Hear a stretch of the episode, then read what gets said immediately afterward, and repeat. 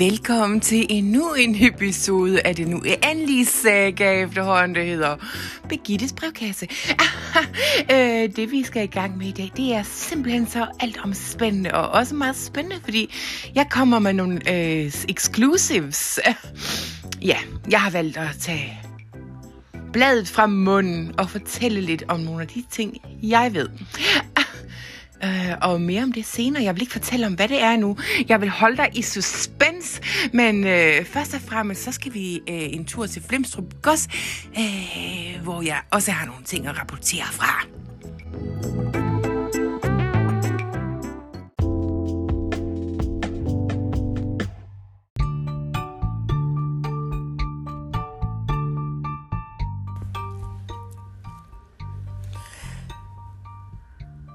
Max? This room here.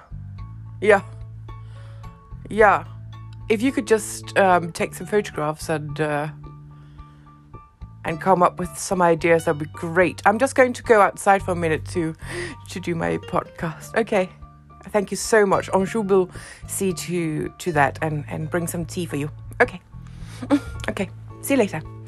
Uh, ja, der er jo sket det, at...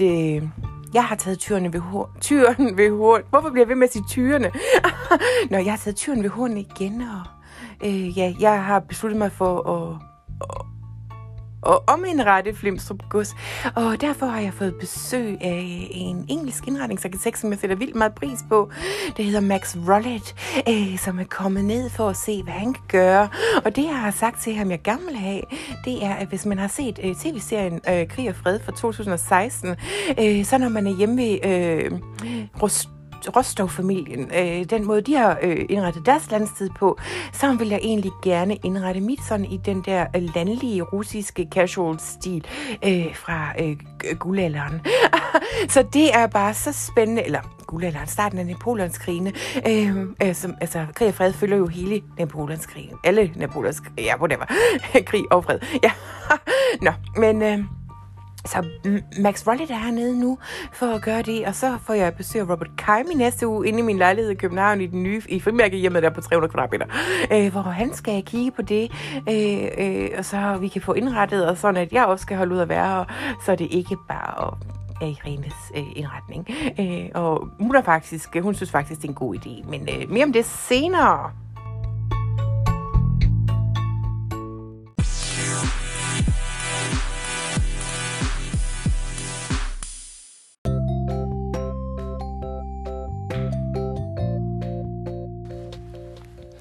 Nu skal vi til en World Exclusive. Altså, jeg har det faktisk ikke særlig godt med det, fordi jeg er opdraget til at holde min kæft øh, med ting, øh, jeg ved noget om, men... Øh,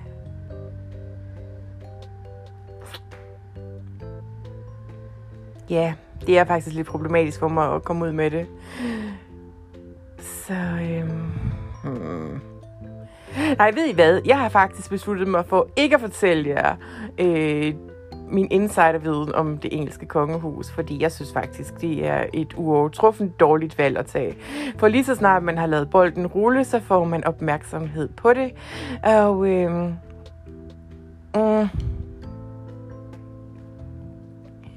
nu har vi jo selv øh, spøgelser i mit øh, skab i mit familieskab. Altså for eksempel, hvis man googler Vincent von Hahn, så er han jo faktisk øh, den første herren i Danmark, som, som var en værre, værre bandit. Øh, ja, prøv lige at google ham, øh, og så ved man, at jeg har måske... Ja, jeg vil ikke fortælle det alligevel.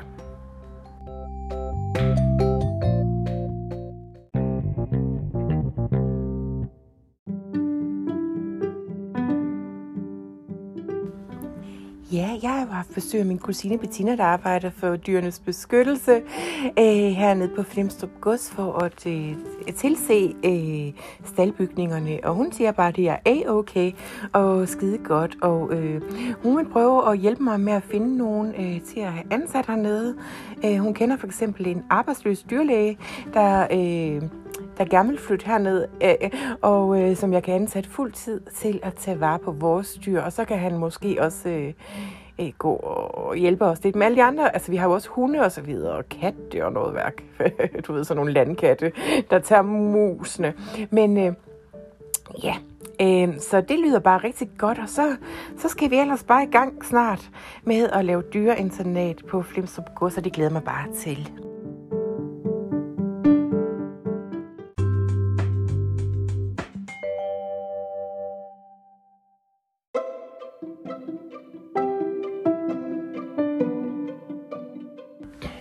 Ja, og velkommen til Birgittes brevkasse, hvor vi har fået nogle spørgsmål ind øh, fra nogle af de mere intellektuelle lyttere, som jeg egentlig ikke troede, jeg havde så vanvittigt mange af, men de er så dejligt at se.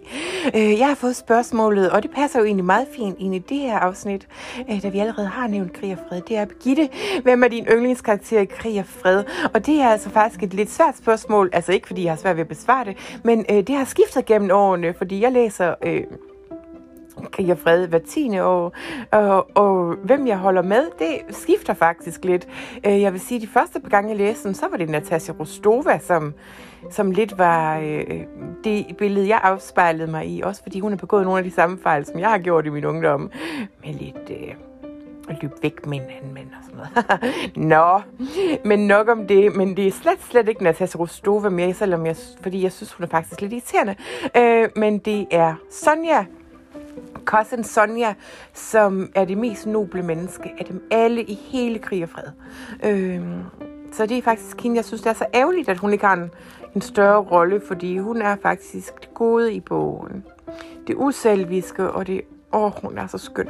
Nå, øh, er de mandlige karakterer, som jo så er det næstvigtigste, øh, der har det faktisk altid været prins Andrej.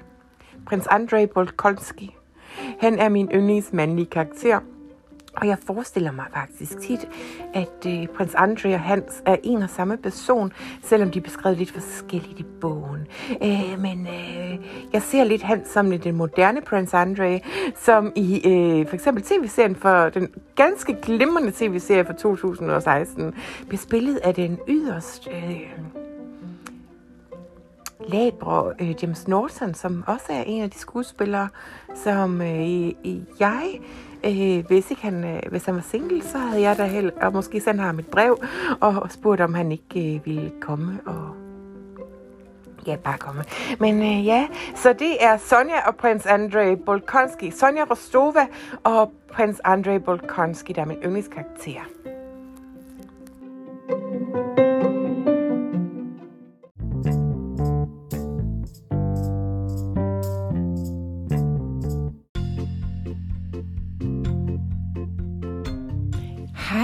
Igen, og lige et lille stemningsbillede fra mit liv i denne uge.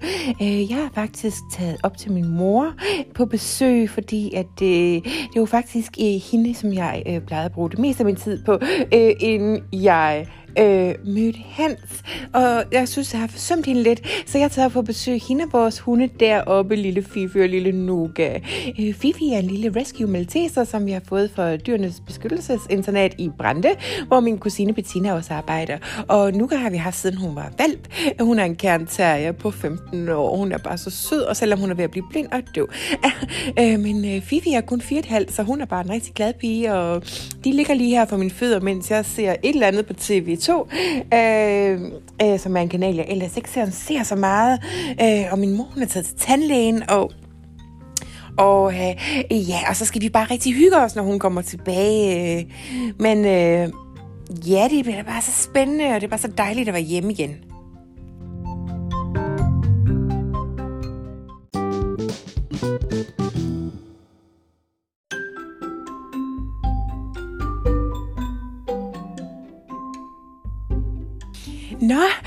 Efter et par dage hos øh, mor Else Marie, så øh, jeg tager tilbage til Flemstrup hvor at, øh, hvad hedder han, øh, han sådan har savnet mig. Og der er mange, der har spurgt om, hvad er Hans egentlig for en? Øh, ja, det har jeg faktisk forklaret jer alle sammen på min Instagram-profil. Øh, men altså, jeg kan da godt lige gå igennem det. Hans er en øh, dansk, øh, tysk øh, greve øh, fra familien Anhalt Serbst. Hans øh, rigtige navn, det er faktisk Hans August Friedrich Johan Ludwig Anhalt Wittenburg Sachsen selbst, og han er en landmand og vinbonde, der er øh, tidligere ejer af Flemstrup Gods, men nu bare medejer efter, at jeg har taget over. Øh, Udover det, så er Hans jo øh, nok en af Danmarks flotteste fyre. Han er en ung knøs på 35, øh, som virkelig holder mig godt ved selskab, fordi jeg er jo en pige på 45 med masser af energi og vi gør. Så øh, lige nu, så vil jeg faktisk øh, se, om Hans han har tid til at øh, hygge sig lidt med, med mig, og det plejer han at have. Så jeg vil lige øh, se, om jeg kan komme ud i det her blæsende vejr og gå op på godskontoret og hente ham. øhm, se, hvad han har lyst til at lave. Måske vi skulle prøve at øh, være lidt kærlige over for hinanden. Hej.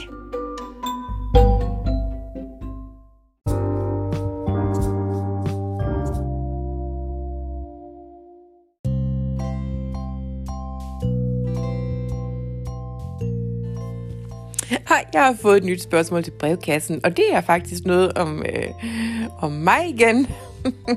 surprise, surprise!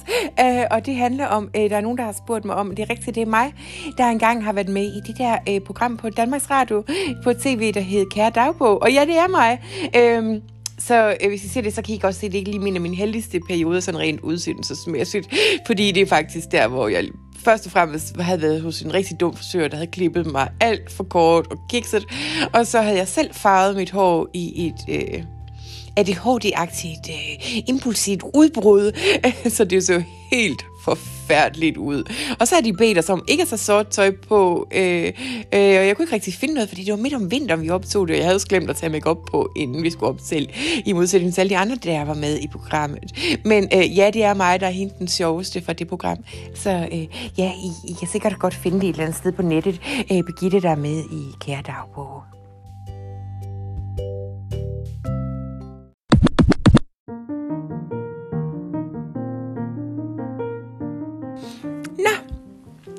Øh, ja, nu skal jeg ned og spise middag sammen med Max Rollit og hans team, der rejser hele vejen herover fra England i en... Øh, Ja, det skal vi ikke fortælle, hvordan de rejste over, for ikke at få coronavirus. Men øh, øh, ja, øh, og vi skal ned og spise middag med dem, og så bagefter, så skal Max lige øh, og hans team gennemgå, hvad de har planer for Flemstrup gå. Så det er jo første gang, at Hans får indblik i det, fordi han har jo egentlig sagt, øh, Birgitte, du har simpelthen så god smag, også fordi vi kan se din øh, Instagram, My World of Interiors, som jo er så populær blandt alle verdens bedste designere.